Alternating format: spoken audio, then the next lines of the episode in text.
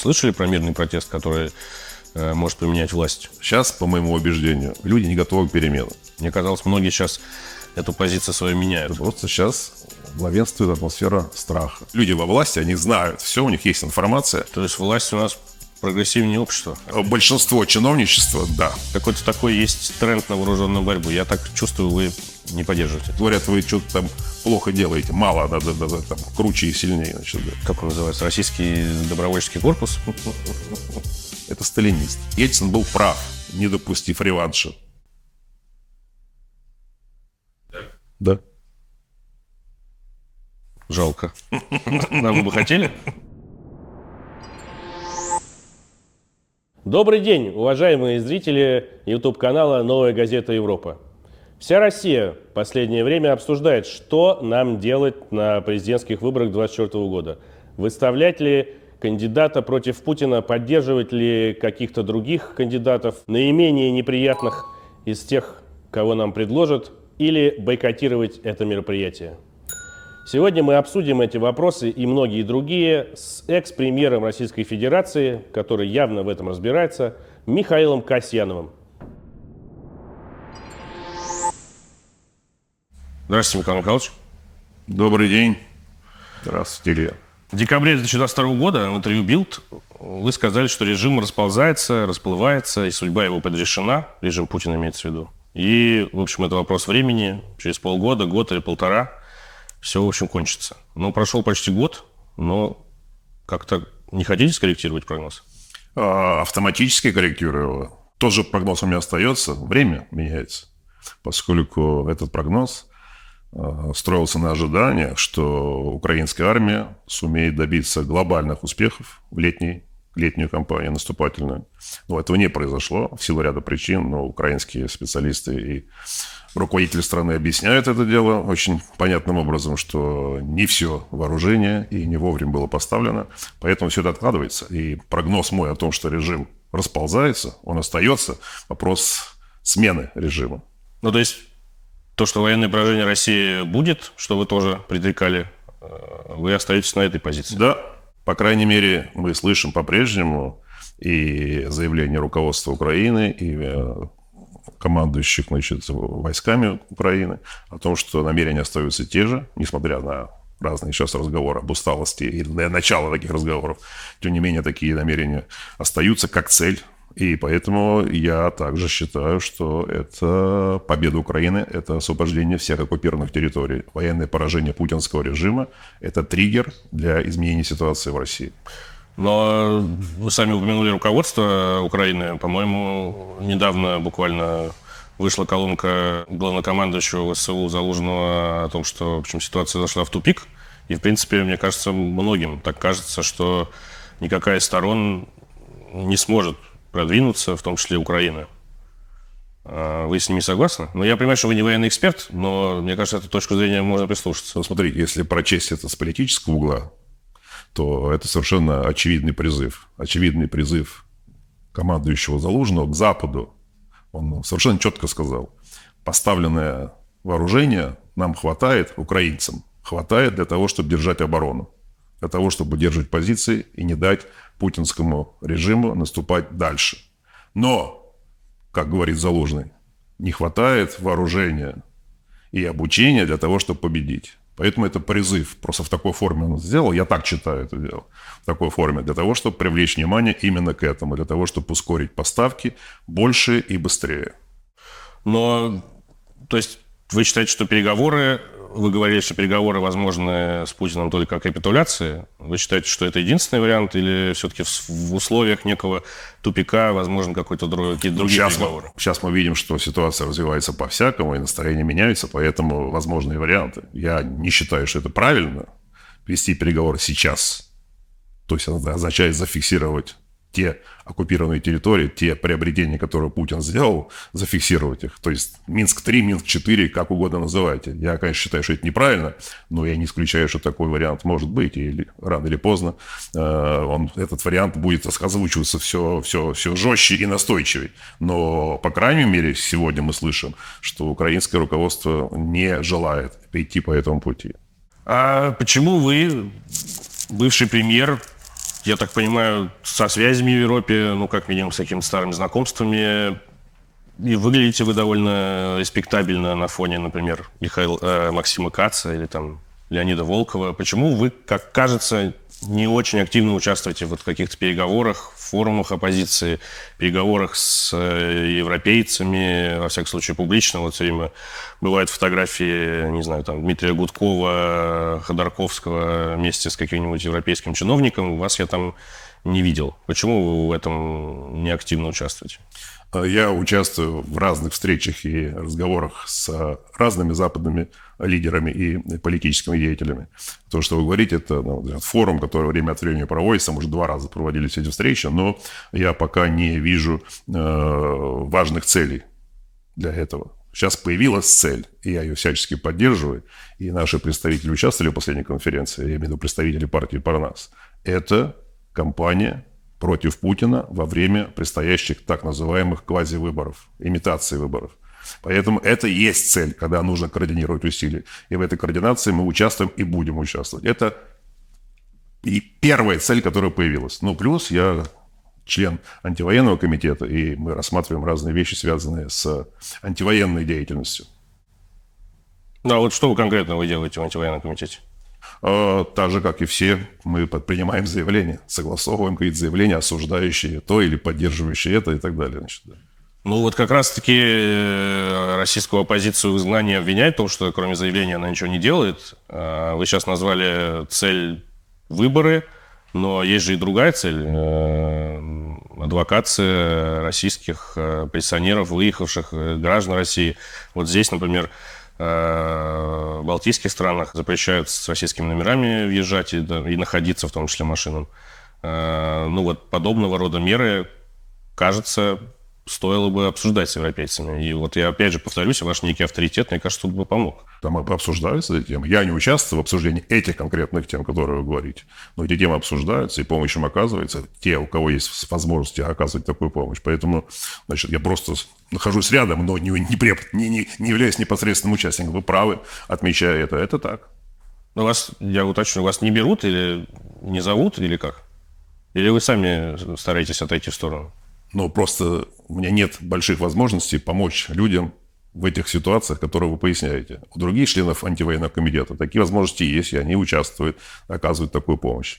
Окей, просто мне казалось, что бывшего премьера должны европейцы, европейцы как-то с большим почетом принимать и вообще прислушиваться к нему. Ну, я выступаю, я еще раз говорю, что я, меня приглашают на разные форумы и разные, так сказать, встречи. Это, безусловно, так и есть. Значит, да, поэтому я удовлетворен этим уровнем взаимодействия, который существует, да. Ну, а вы считаете, вообще нужно давить на Европу именно по этому вопросу? По отношению к россиянам? Ну, известно же, что э, именно у тех, кто выехал из страны в самом начале, сразу же возникли проблемы там, с карточками, может быть, и у вас они возникли, а, которые отключили, а в России они продолжили работать, а здесь нет. Ну и перечислять довольно долго можно все эти проблемы. Ну, Или кажется, россияне должны страдать, э, поскольку мне они... Кажется, мне кажется, что э, россияне не очень понимают эту всю ситуацию. И когда высказываются требования там, Европейской комиссии или правительством, что вы что, как-то вы так плохо делаете, обижаете русских и так далее, и так далее. Но просто это ну, немножко, э, немножко, так сказать, находит некое непонимание. Значит, война идет, страна, члены или гражданами которой являются все россияне, и позволили этому главе этой, этой, этого режима существовать и делать то, что он делает, значит, и сейчас требует себе какого-то особого отношения. Поэтому к ним отношение ко всем, как отношение как к мигрантам. Поэтому э, не как беженцам, которые бегут от войны, от смерти, а как к эмигрантам. Поэтому требования такие обычные, как для эмигрантов.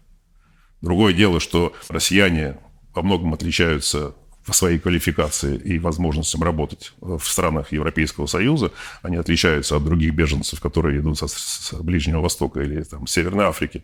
Поэтому они имеют больше возможностей. Но почему должно быть отношение особое, тут никто не понимает этого. Почему должно быть особое отношение? И я слышу такое, такое пояснение и ставя себе в позицию, например, одного или другого руководителя одной или другой европейской страны, я прекрасно понимаю – Почему россияне с такой обидой и требуют, дайте нам особые отношения, дайте нам всем, нам, не знаю, что там, э, вид на жительство, дайте нам банковские счета, карты и так далее, и так далее. Почему это должно быть? Непонятно причина. Это. Если не удивляются, почему а это, такие требования есть. Ну, кто-то говорит, что россияне такие же жертвы войны. Ну, не такие же, естественно, но, но жертвы войны. Да никакие не жертвы войны. Никакие не жертвы войны. А кто? Пособники? Ну, тот, кто участвует, тот ну, это понятно. виновен, тот, кто не участвует, просто они жители этой страны, которые позволяют творить то, что э, этот режим путинский творит. Просто я видел вашу дискуссию на э, латвийском э, телеканале, ну, точнее, латвийском СМИ, ЛСМ, правда, вы отрицали же коллективную, принцип коллективной ответственности российского народа. Я отрицаю коллективную вину. А коллективная ответственность существует. Коллективная ответственность, потому что мы позволили режиму существовать. Тот, кто участвует в войне, тот, кто убивает или способствует этому, те виновны.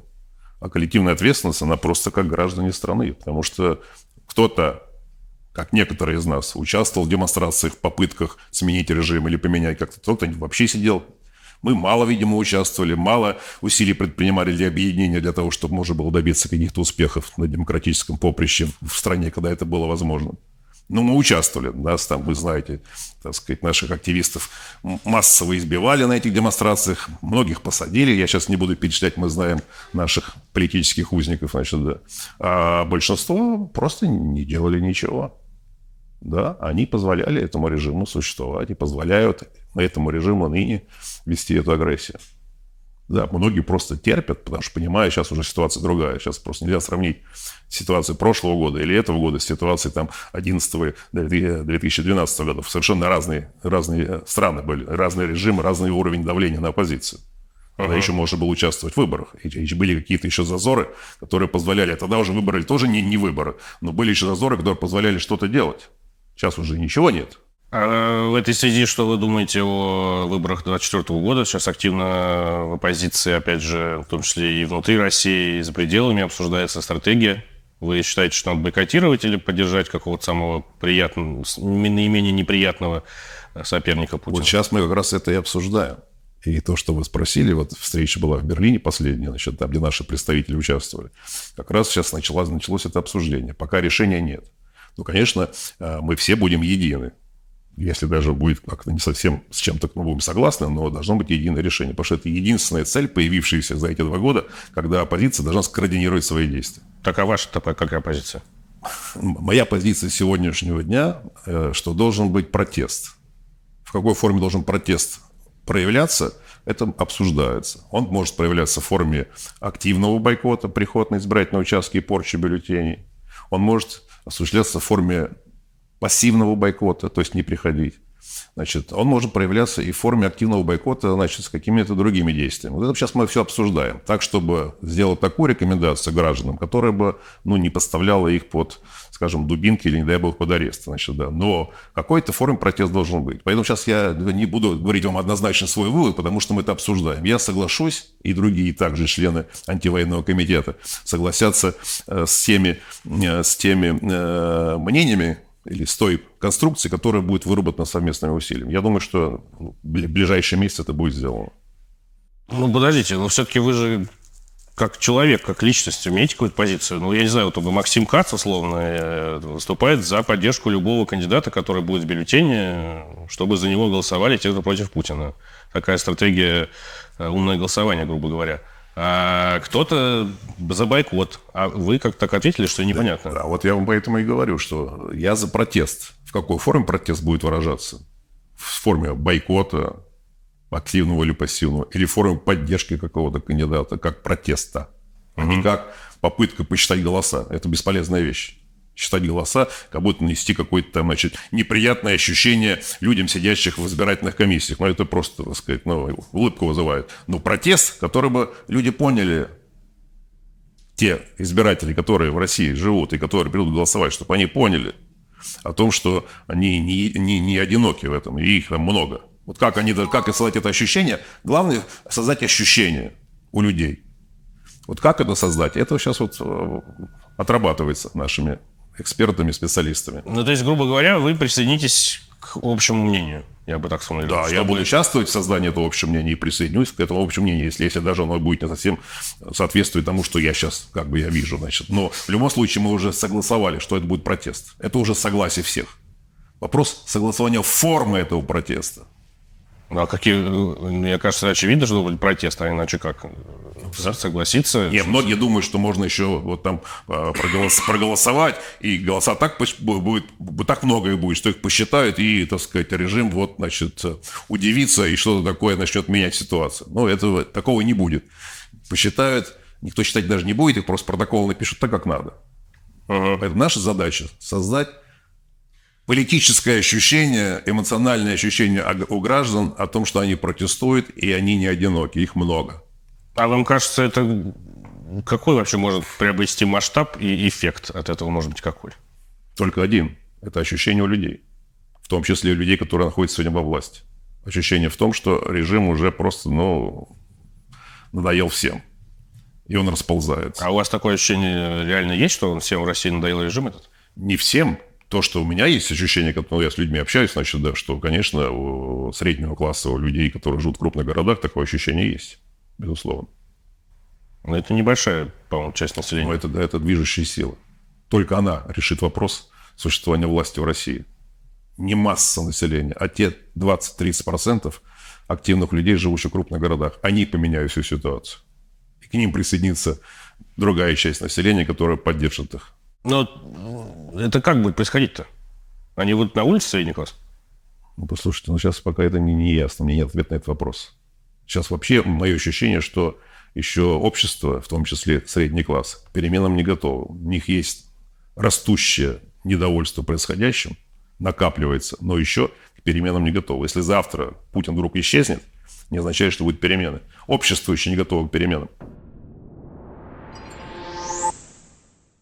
Ну вот я тут видел э, выступление, точнее, некий манифест э, Бориса Надеждина, наверное, вы его знаете, который сейчас пытается оседлать волну эту, да, и выдвинулся в президенты. Думаю, что не дойдет он, ну, неважно это все.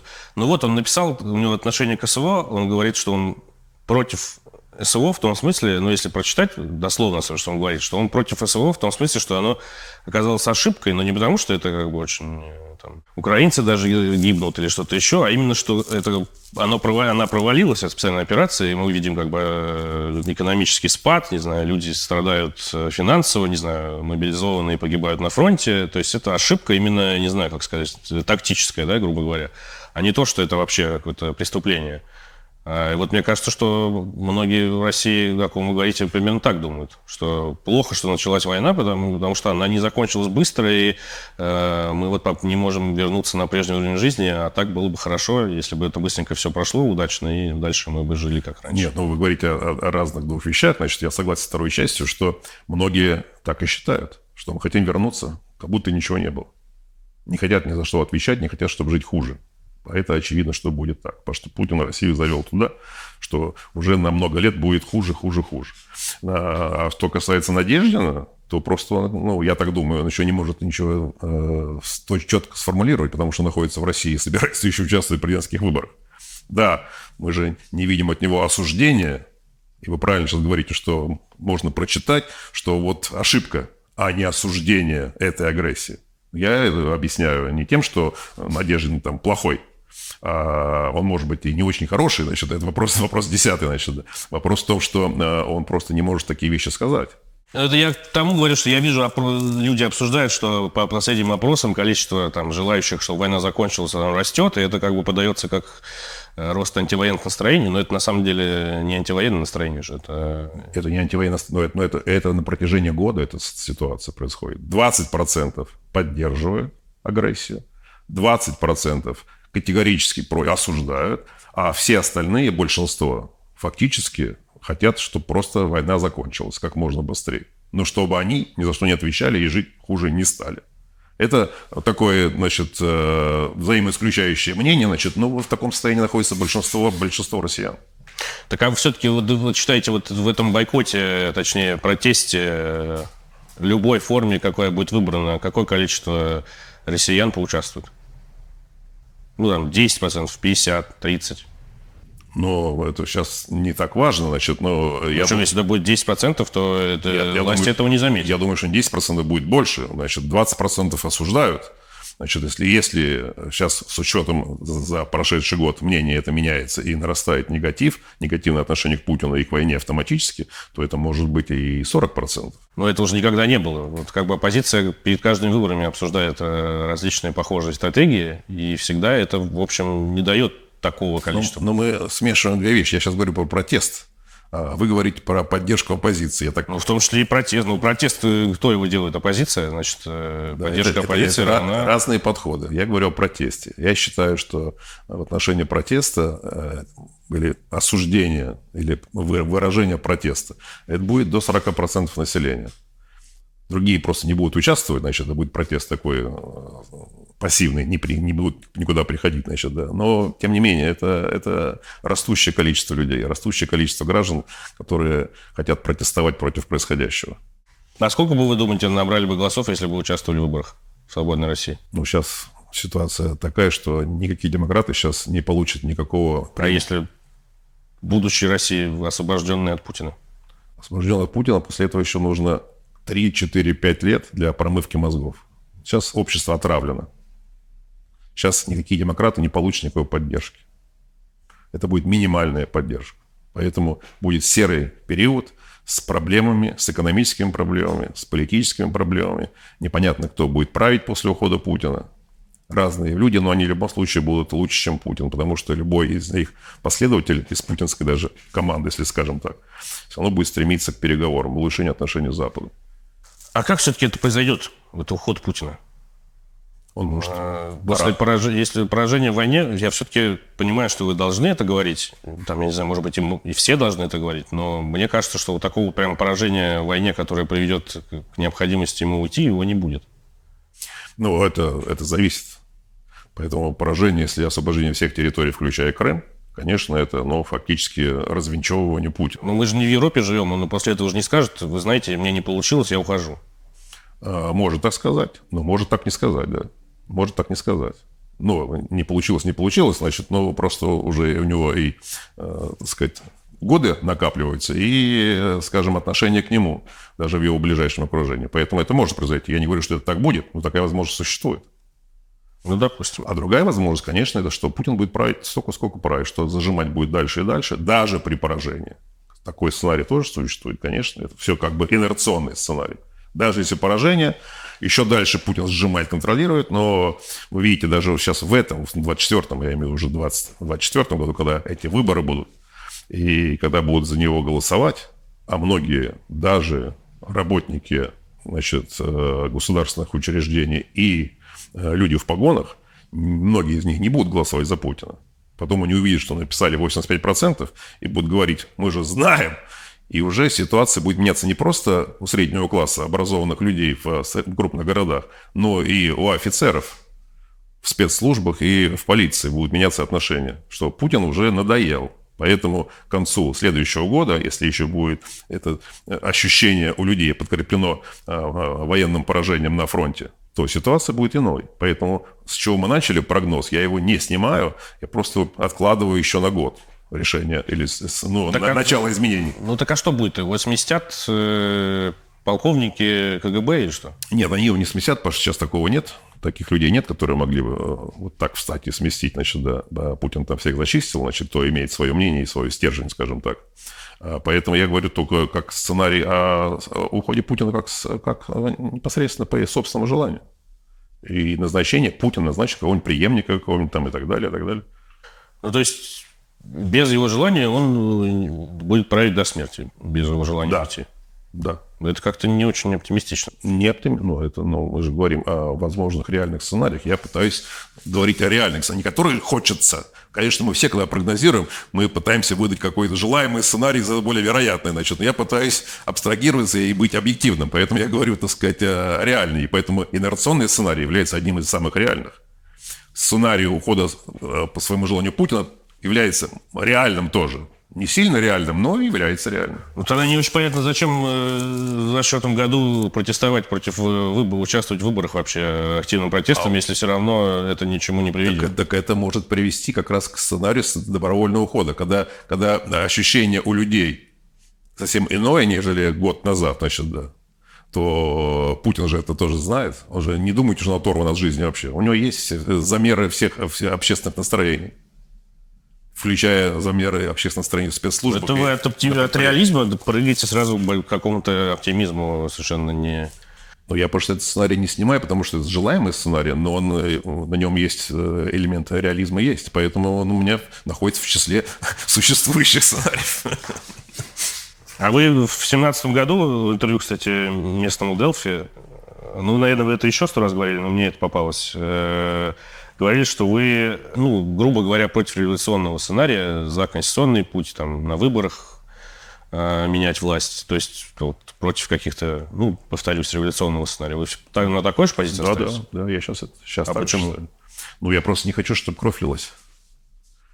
Поэтому э, сценарий ухода э, Путина и изменения ситуации это через по конституции существующей, это через выборы президента. То есть уход э, формального президента нынешнего, значит, да, и выборы через три месяца после его ухода выборы. Но вы же сами говорите, что он э, так он точно уходить не будет. Выборы он не проиграет, потому что все выборы э, результат рисуется. Это, это как один сценарий.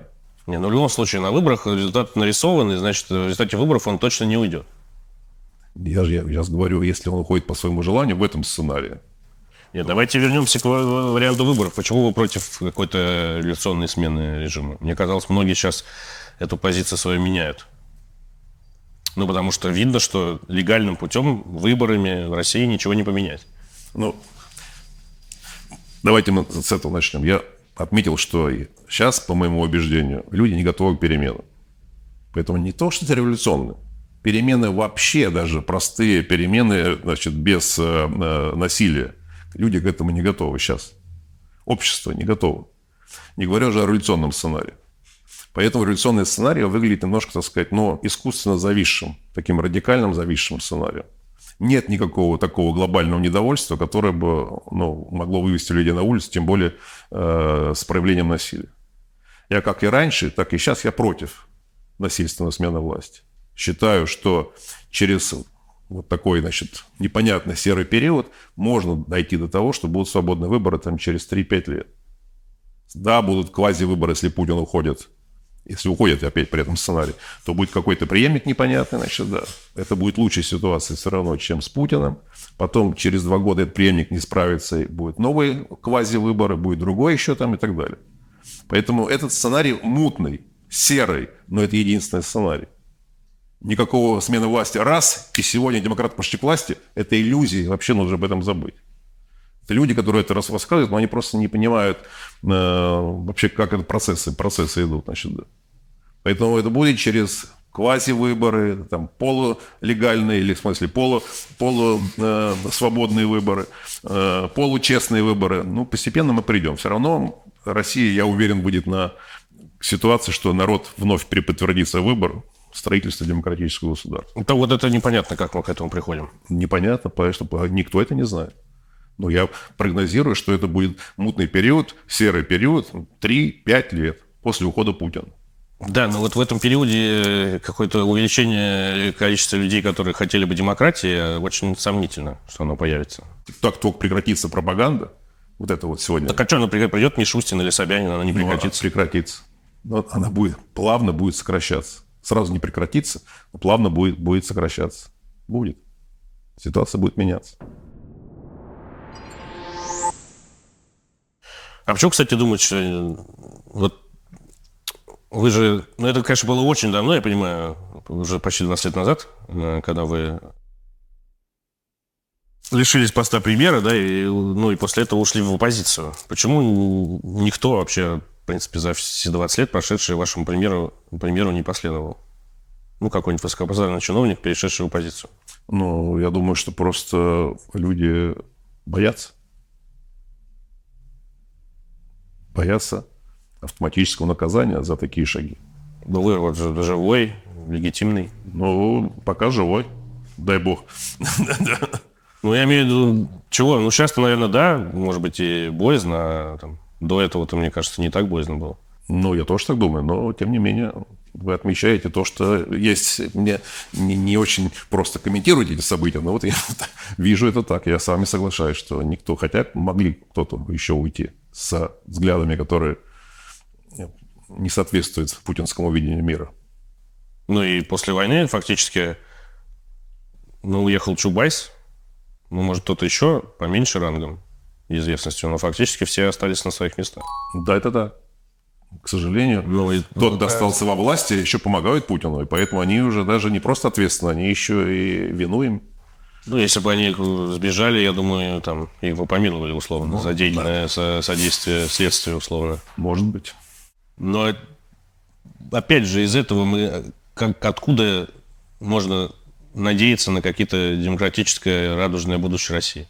Ну, или... Когда людям ничего не надо, э, их не перемен они не хотят. Во власти вообще все неожиданно, как в Беларуси у Лукашенко оказались монолитным э, монолитом.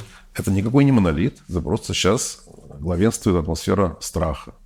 Страх держит людей вместе во власти на разных постах. Будь то в военизированных формированиях, будь то в гражданских ведомствах. Страх. Для высоких руководителей, для там, уровня министра, замминистров, это страх. Поэтому э, ну, они же все, э, ну, или большинство из них против войны. Их никто не спрашивал, хотят ли они воевать. И э, у многих, или там, у большинства из них, жизнь поменялась кардинальным образом. И они вынуждены работать на Путина, продолжать. И во многом, если говорим о э, даже экономической части значит, правительства, конечно, они достаточно успешно спасают Путина от, от экономической катастрофы, от финансовой катастрофы. Да. И они в этом плане содействуют этой агрессии, поэтому несут ответственность. Даже больше вина у них есть за это. Вот, поэтому, э, э, но при этом они не хотят, не поддерживают войну. Ну, просто опять-таки вот э, такой раскосец такой, значит, и, и туда, и сюда, и не могут никак из этого вырваться. Поэтому я и говорю, что следующий год эти квази-выборы и изменения состояния в мозгах многих людей – они ситуацию сдвинут ну, в сознании, общественном сознании. Сегодня страшная ситуация в обществе. Общество больно. Но я опять-таки, моя надежда на средний класс, на образованных людей в крупных городах, включая чиновничество, которые пересмотрят свои отношения и прекратят бояться, или появится какой-то зазор свободы, или какой-то, что можно что-то не делать, они этим будут, будут, будут пользоваться. И поэтому ситуация будет меняться. Она, она зреет. Ну, это как бы оппозиция говорит с 2006 года. Я уверен, что можно найти ваши цитаты времен Другой России. Похожего, похожие цитаты. Ну, может быть, чуть другие, но похожие, да, да. Так и есть. Мы надеемся всегда, мы же мы верим же в будущее. Нельзя в политике говорит, что все пропало и ничего, ничего сделать нельзя. Правильно? Мы же ищем какие-то пути, какие-то механизмы, какие-то модели, которые могли поменять ситуацию к лучшему. Так а почему раньше-то не получилось? Вот вы говорите, что в восьмом году, когда вас не пустили к выборам, я нашел цитату, у вас был рейтинг реальный 18%. Я, честно говоря, сомневаюсь в этом, но надо было тогда поднимать народ. Не, ну тогда, если говорим о рейтинге, это был рейтинг 6, ну, к сожалению, реально 18. И за месяц, за месяц сбора подписи он в некоторых регионах вырос до 18, это так. В некоторых регионах выпадала цитата в интервью, но не Да, не но важно. Сейчас не так это важно, да. Но тогда это, я считал, что это была ситуация. Но тогда люди не хотели связываться с властью, потому что там, в то время был такой, ну, как все знают, и журналисты также все это высказывают, был такой социальный контракт когда Путин сказал, делайте, что хотите, зарабатывайте, тратьте, как хотите, значит, да, но не лезьте в политику. И люди отказались. Хотя тогда у меня тоже была поддержка бизнеса, и было, было, были средства на компанию, значит, да, но там в январе уже просто сняли, когда увидели, что э, начинает расти поддержка, значит, да, что это уже был кандидатом от власти был Медведев. Ага. Тогда был... Да, вообще всех сняли. Тогда был серьезный шанс, был серьезный шанс был поменять ситуацию. И тогда я верил в это дело, и многие верили в это дело. Не все не получилось поднять больше, но многие верили, и бизнес-сообщество верило, которое поддерживали меня. Так. Поэтому вот в тот момент был шанс. Был шанс в 2012 году. Но шанс, опять же, только на выборах, правильно? На выборах, а как? Какие Ну как, шансы? не знаю, уличные протесты уже слышали про мирный протест, который э, может поменять власть? Нет, э, это мы говорим про 91 год, уличный протест, но в то время... В то время да, в то время, в то время, в восьмом году такого не было. Это начало проявляться в 11 году, в 12 году, но вы помните, тоже это рассосалось, значит, да. Поэтому эти шансы упущены, это так. Когда вы спрашиваете про это, были ли возможности? Были возможности. Упущены шансы? Упущены. Делали ли мы все, что можно было? Ну, делали, не знаю, все или не все, но мы старались что-то делать. Многие делали. Хорошо, а вот Михаил Борисович Ходорковский, э, он как-то, не- мне кажется, не слишком четко проговаривает это, но периодически я слышу, что он как бы уже не против вооруженной борьбы, э, говорит о том, что вот когда начнется, я так понял, серый период после, ну, ваша, если вас цитировать, в общем, после ухода Путина, мол, надо как бы, чтобы наши сторонники имели и оружие в том числе, чтобы как бы не остаться в дураках, да, э, когда начнется какая-то дележка. Ну и плюс э, форум «Свободной России», вы, наверное, видели, э, сейчас начал поддерживать добровольческий, как он называется, Российский добровольческий корпус, который сражается на стороне ВСУ против России. Э, Внезапно, кстати, для меня начал поддерживать. Вот. Ну, то есть какой-то такой есть тренд на вооруженную борьбу. Я так чувствую, вы не поддерживаете это. Нет, я не в этом тренде. Я по-прежнему за мирный конституционный переход. И считаю, что есть надежда на такой переход. Серый, да, мутный, серый период, зона будет такая мутная, серая, но возможен конституционный переход без насилия. Я по-прежнему остаюсь приверженцем такой модели. А что, что происходит с, с вашими коллегами по оппозиции? Ну, наши коллеги, по, если по партии, по моей, то кто-то за рубежом, кто-то в России. Я имею в виду вот в этом форуме «Свободной России» в том числе. Ну, как бы, почему все больше сторонников э, вооруженной какой-то борьбы? Ну, я думаю, что это надо наверное, у них сп- спросить, почему они вот теперь выбирают такой путь. Значит, да, я по-прежнему э, подчеркиваю, что я не сторонник такого пути. Я сторонник Ну, я так-. Чувствую, что это связано с тем, что они поняли, что мирные протесты и конституционная борьба э, за последние 20 лет доказала, что в России не, не работает. Вполне возможно. Вполне возможно, что это является аргументом у них. У меня такого аргумента пока нет. Но то пока. А что могло бы изменить вашу позицию? Потому что мы должны еще прожить этот год. Как мы с вами в начале беседы это уже отметили. Через в конце следующего года, 24-го, после квази-выборов и успеха украинской армии на поле боя, ситуация в стране будет иной. И тогда можно вернуться к этому разговору и посмотреть, что будет происходить. Но мои ощущения, что любой человек, который вместо Путина, если это будет произойдет, что это начнутся перемены. Не сильные, не быстрые, не глобальные, но абсолютно будет ориентирован на прекращение войны и ориентирован на улучшение отношений с Западом. Поэтому будут договоренности, будут какие-то соглашения какие-то такие, полу, такие понятные, полувнятные, но пойдет процесс. Пойдет процесс. Ну, это будет классическая от- оттепель. Есть такая картинка, знаете, когда дубины бьют оппозиционера, а потом дубина поднимается, он говорит оттепель, а потом дубина обратно э, падает ему на голову. Это же будет то же самое. Нет, я не верю так.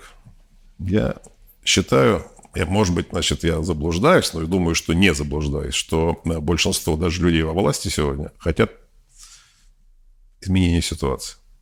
Общество еще не готово к переменам, но люди во власти, они знают все, у них есть информация, они хотят изменения. То есть власть у нас прогрессивнее общества. Э, Большинство чиновничества, да, да. Тот, кто не сидит на потоках и, так сказать, не зарабатывает э, деньги сегодня, а такие, ну, обычные чиновники, те, да, прогрессивные с точки зрения, они понимают всю, скажем, трагизм ситуации, понимают, что будущего при этой власти у России нет.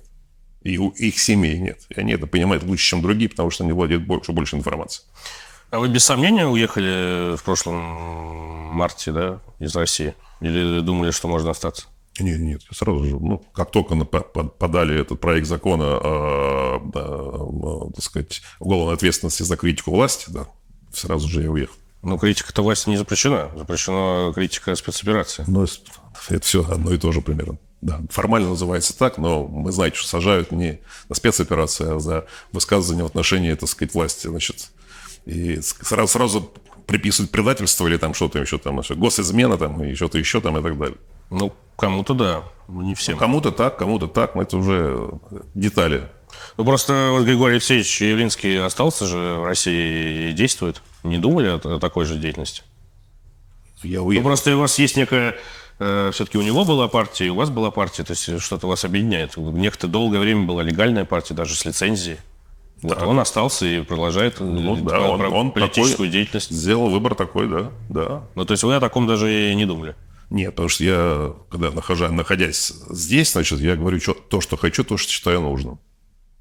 Там, находясь, и у Явлинского т- то же самая ситуация такая, что, находясь там, он выбирает, что сказать ему. Ограничивает себя.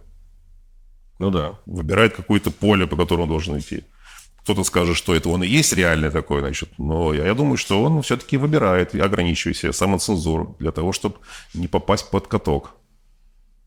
Но он выбрал такую линию пребывания и ведения такой деятельности там, да. Полукомпромиссный, полуоппозиционный, полу... Ну, в общем, такой, какая она есть, да. А вам кажется, этот путь как бы менее правильный, чем путь ваш или другой оппозиции, которая уехала? Ну, то Я есть не- все-таки оставаться в своей стране и как бы со, своими, со своим народом, если так пафосно прозвучит, и пытаться как-то действовать ну, в рамках своей страны, может быть, и под цензурой. Не Но- кажется вам, что правильнее для политика? Но отбросив пафос, которого правильно говорить, что надо его отбросить, то это форма пребывания. Я не говорю, что это лучше. Или лучше одно, лучше другого. Но это нормальная, нормальная, так сказать, вид деятельности, да. Вопрос в том, что насколько глубоко должен идти на компромиссы, компромиссы с совестью. В этом есть проблема. Кто-то так эту линию выдерживает и считает, что нормально, что он не зашел слишком далеко. Кто-то не может это сделать. И не, и не желает это делать. Поэтому и то, и то приемлемо. Поэтому мы видим, что большинство из активных людей, тот, кто не попал в тюрьму, уехали за границу, а немного остались в, политдеятельности, в официальной деятельности. И они выбирают слова, выбирают темы для обсуждения, Мгм. для, для критики. Да. Внешнюю политику критиковать запрещено. Вы не увидите, что кто-то из официальных политиков в России оставшихся критикует внешнюю политику. Разрешено критиковать социальную сферу, там, и, и- и- экономику и так далее, и так далее. Не, ну почему Явлинский же высказывается, партия Яблоко за мир высказывается же. Это за мир, это не внешняя политика. Ну, сейчас, это, сейчас это- это, это- это- это пацифистская позиция, значит, всегда удобная каждому. М. Но фактический призыв – это фактический призыв к фиксации или переговоры по торговле территориями. При, при- принудить Украину торговать своими территориями в обмен на мир. Вот как эта позиция называется. Мгм. Конечно, звучит хорошо, прекратить убить, убивать друг друга. Но ш- что за этим следует, значит, да? Как это будет реализовано? Это фактически торговля территориями. Если украинский народ это согласен на это, это другой разговор. Если руко- руководство, избранное народом Украины, согласно, это другой разговор, значит. Но я считаю, что это неправильно.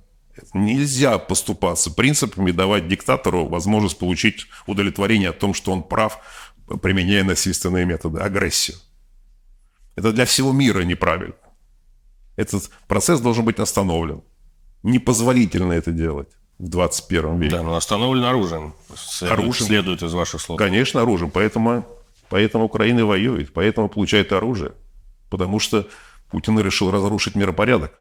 Но при этом же есть мнение, что те, кто остались в России при случае смены власти, поражения даже военного ухода Путина э, от власти, как раз те, кто э, россияне прошли весь этот путь, они, в общем, и как бы придут, что называется, к власти. Не обязательно Вместо. придут, не обязательно придут, но шансов у них прийти к власти больше, это так. Но не обязательно, что они придут. Потому что Ну, не, естественно, не обязательно. ситуация, которая есть, никто никуда не придет, значит, да. Я имею в виду ситуация в обществе, в головах людей, значит, да. Там Сначала надо остановить пропаганду и прочистить немножко, так сказать. Люди должны понять, что, что натворил путинский режим при их молчаливом согласии. Не согласии, а при их молчании. Что он натворил. И вообще, какие преступления были совершены. Это должно привести потом к желанию покаяться перед украинским народом за то, что сделал этот режим. При молчании большинства населения России. Ну, так значит, политически лучше остаться, получается. Я говорю, не лучше. И так мы есть форма деятельности, и так есть форма деятельности. Не, ну политик же он должен э, в первую очередь думать о приходе к власти, насколько я помню. Приход к власти в, ситу- в ситуации сегодняшнего дня невозможен. Поэтому в ситуации сегодняшнего дня из политической формы участия, деятельности, это митинги, демонстрации, это э, выборы и общение с гражданами и, э, так скажем, рассказывание им правды и отстаивание своей точки зрения по видению будущего страны. И осталась только эта форма. Эта форма позволяет делать, так сказать, э, и живя за рубежом. Да, но это тоже, мне кажется, не работает, но и у вас же тоже, вот у Максима Каца огромный э, популярный YouTube-канал, не знаю, у э, сторонников Навального тоже, а у вас? Да, да. Да, у Нет меня такого? нет. У меня нет. да. Почему? Нет ресурсов для этого. Да. Жалко. Вы бы хотели? Мы можем на этом видео найти средства, может быть. Э, Я не про это. Не, не, не, не про поиск спонсоров для чего-то еще там, да. Ну, Тут вот недавно была годовщина событий 93 года, и мне кажется, она, ну, хотя годовщина часто бывает, это, ну, каждый год, или там юбилей бывает каждые пять лет, но тем не менее, вот мне кажется, в этом году наиболее прочувственно всеми обсуждалась она, что, в общем, это чуть ли не из-за того, что в 93 году Ельцин применил оружие, э, танки для подавления ну, как назовете, мят- мятежа или, не знаю, оппозиции, э, мол, вот это развязало руки вообще в целом применению насилия, да, и, в общем, привело, грубо говоря, даже и к, и к войне в Украине. Но в любом случае э, обсуждается это, вам кажется, правильно ли э, вот, ретроспективно э, Ельцин поступил тогда? Эти э, обсуждения с, э, такой, с, таким, с такой э, мотивацией или с, таким, с такими выводами неправильны. Неправильно по той простой причине, что многие сторонники того, что это явилось фактором, который поменяло и будущее, так сказать, России, и политические, э, политические э, процессы, оно неверно по той простой причине, что в России это было сделано коммунистами и совсем, скажем так, консервативным крылом коммунистов. Значит, а коммунисты в России, даже сегодняшние, это сталинисты. И когда в пример приводят, а вот смотрите, как произошло во всех странах бывшей Восточной Европы, значит, да, в странах Варшавского бывшего договора, что там везде пришли коммунисты, а через там 5 лет, через 4 года пришли демократы и нормально все. Вот так у нас и было бы. Так защитники этой концепции примерно мотивируют и объясняют происходящее. Я отвечаю на это.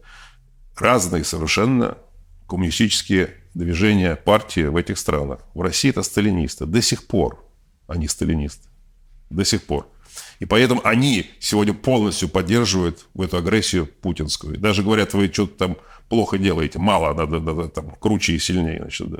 Поэтому Ельцин был прав, не допустив реванша сталинистского, так сказать, духа. Не дай бог, еще создание сталинистского режима в то время. А угроза такая была. Но это же был удар по демократии. А удар по демократии со стороны Путча был удар по демократии, да. Когда... Это в 91-м, а в 93-м удар нанес Ельцин по И в демократии. 93-м также, в 93-м тоже был. В 93-м тоже был. Но это Ельцин нанес удар по демократии. Ельцин унес по Белому дому удар, значит, да, что можно было не делать, поскольку это не, не- не- являлось так устрашением неким, и все, а не То есть вы стоите, что демократия в России в 93 году закончилась, не согласны? Закон. А совсем закончилась в 96-м. строительство демократии. Я, Вообще демократия закончилась в 93 не, я году. не так, не так не считаю. И не в 96 не в 93-м, и не в 96-м. Демократия закончилась с Путиным в, в 2004 году, когда уже он Когда вас уволили. Когда выборы он, когда выборы он организовал себя, свои. Уволили меня, ну, да, перед этими выборами, да, перед самим днем голосования, значит, да, но это не связано с этим. Я просто говорю, что тогда, когда начались манипуляции выборов, Путин выиграл выборы 2000 года, при всем этом вот там, да, там, сколько, 51,5%, чуть-чуть. А в 2004 году уже все. В одном интервью увидел, что вы э, рассказали, рассказали, я раньше не слышал этого, но, наверное, это известно всем, что Путин трижды вам предлагал пост э, главы Совбеза. Не глава, а секретаря. Секретаря, да. Да, а это да. не то же самое? Нет, глава Совбеза – это президент. Ну, в общем, это должность, которую занимает Патрушев сейчас. Да, да. Ну, а Секретарь. если да, Секретарь. Ну, хорошо. Ну, это как бы, мне кажется, глава в том смысле, что если Путина нет, то он как бы глава. Аппарата Совбеза, Ну, да. да. А, а если бы согласились, может быть, все по-другому пошло бы? Нет, не пошло. И поэтому я не мог согласиться на такую позицию, чтобы поддерживать на этой должности, поддерживать путинскую линию, которая тогда мне уже было понятно, что мы разные люди, у нас совершенно разные представления о будущем страны и вообще о миропорядке. Потому что уже тогда проявлялись, почему у нас были разногласия с Путиным, потому что проявлялись с его стороны такие, э, такое позиционирование, которое мне было неприемлемо. Это в том числе и посадки бизнесменов, в том числе это недовольство, скажем так, Украины и Беларуси или моими действиями по равноправному сотрудничеству с ними и так далее. Значит, да, это уже мне... И, и он не исполнил обещание поддерживать все реформы, которые я инициировал. Он не поддержал административную реформу, он не поддержал реформу газового сектора. Значит, да, это были ключевые вещи. Административная реформа – сокращение функций государства, освобож... рассвобождение бизнеса и людей. Он был против этого и не дал мне это провести. Поэтому уже у меня накопились эти элементы, которые говорили, что мы разные. И Путин это прекрасно понимал и чувствовал. Ну, просто, мне кажется, должность в Совбезе, вот Патрушев сейчас главный э, наперстник Путина, а вы могли бы таким образом втереться в какой-то круг, а потом не- внезапно нанести удар. Никуда втираться не, не собираюсь. И внезапно я вот в открытой, в открытой позиции, как я ушел, и с тех пор и в открытой позиции. Значит, да. Поэтому Это успеха не принесло. не принесло, но да. Не, не все в мире приносит успеха, значит, да. Не любые, не, не, не козни или всякие там какие-то задумки хитроумные, значит, да. Я не отношусь к этой категории, так сказать, да. Не вписываюсь и не встраиваюсь. Окей, спасибо. Спасибо вам.